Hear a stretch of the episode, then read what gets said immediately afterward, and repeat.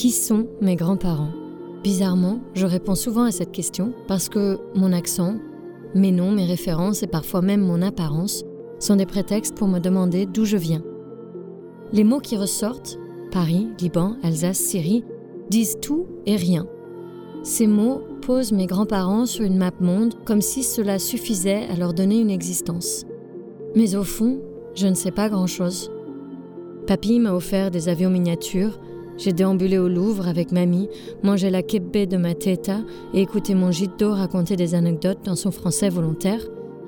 Et à mesure que le temps passe, je n'arrive pas à retenir leur essence, à les voir dans leur entièreté, comme des personnes. Il ne me reste que des bribes d'histoire et des mots, des mots tout autour de moi. Bienvenue à la saison 2 de Passer recomposé, dans laquelle je fais appel à d'autres, à vous, pour redécouvrir mes grands-parents.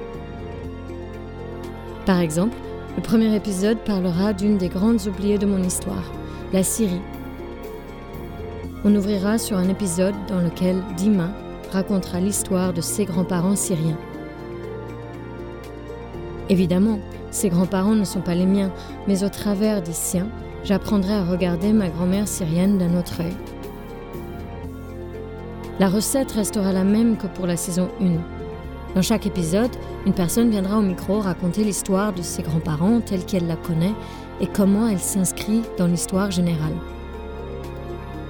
Simplement, cette fois-ci, chaque thématique aura un lien avec une question que je me pose sur mes familles. Et si tout se passe bien, le dernier épisode, ce sera moi derrière le micro. Merci pour votre écoute et à bientôt.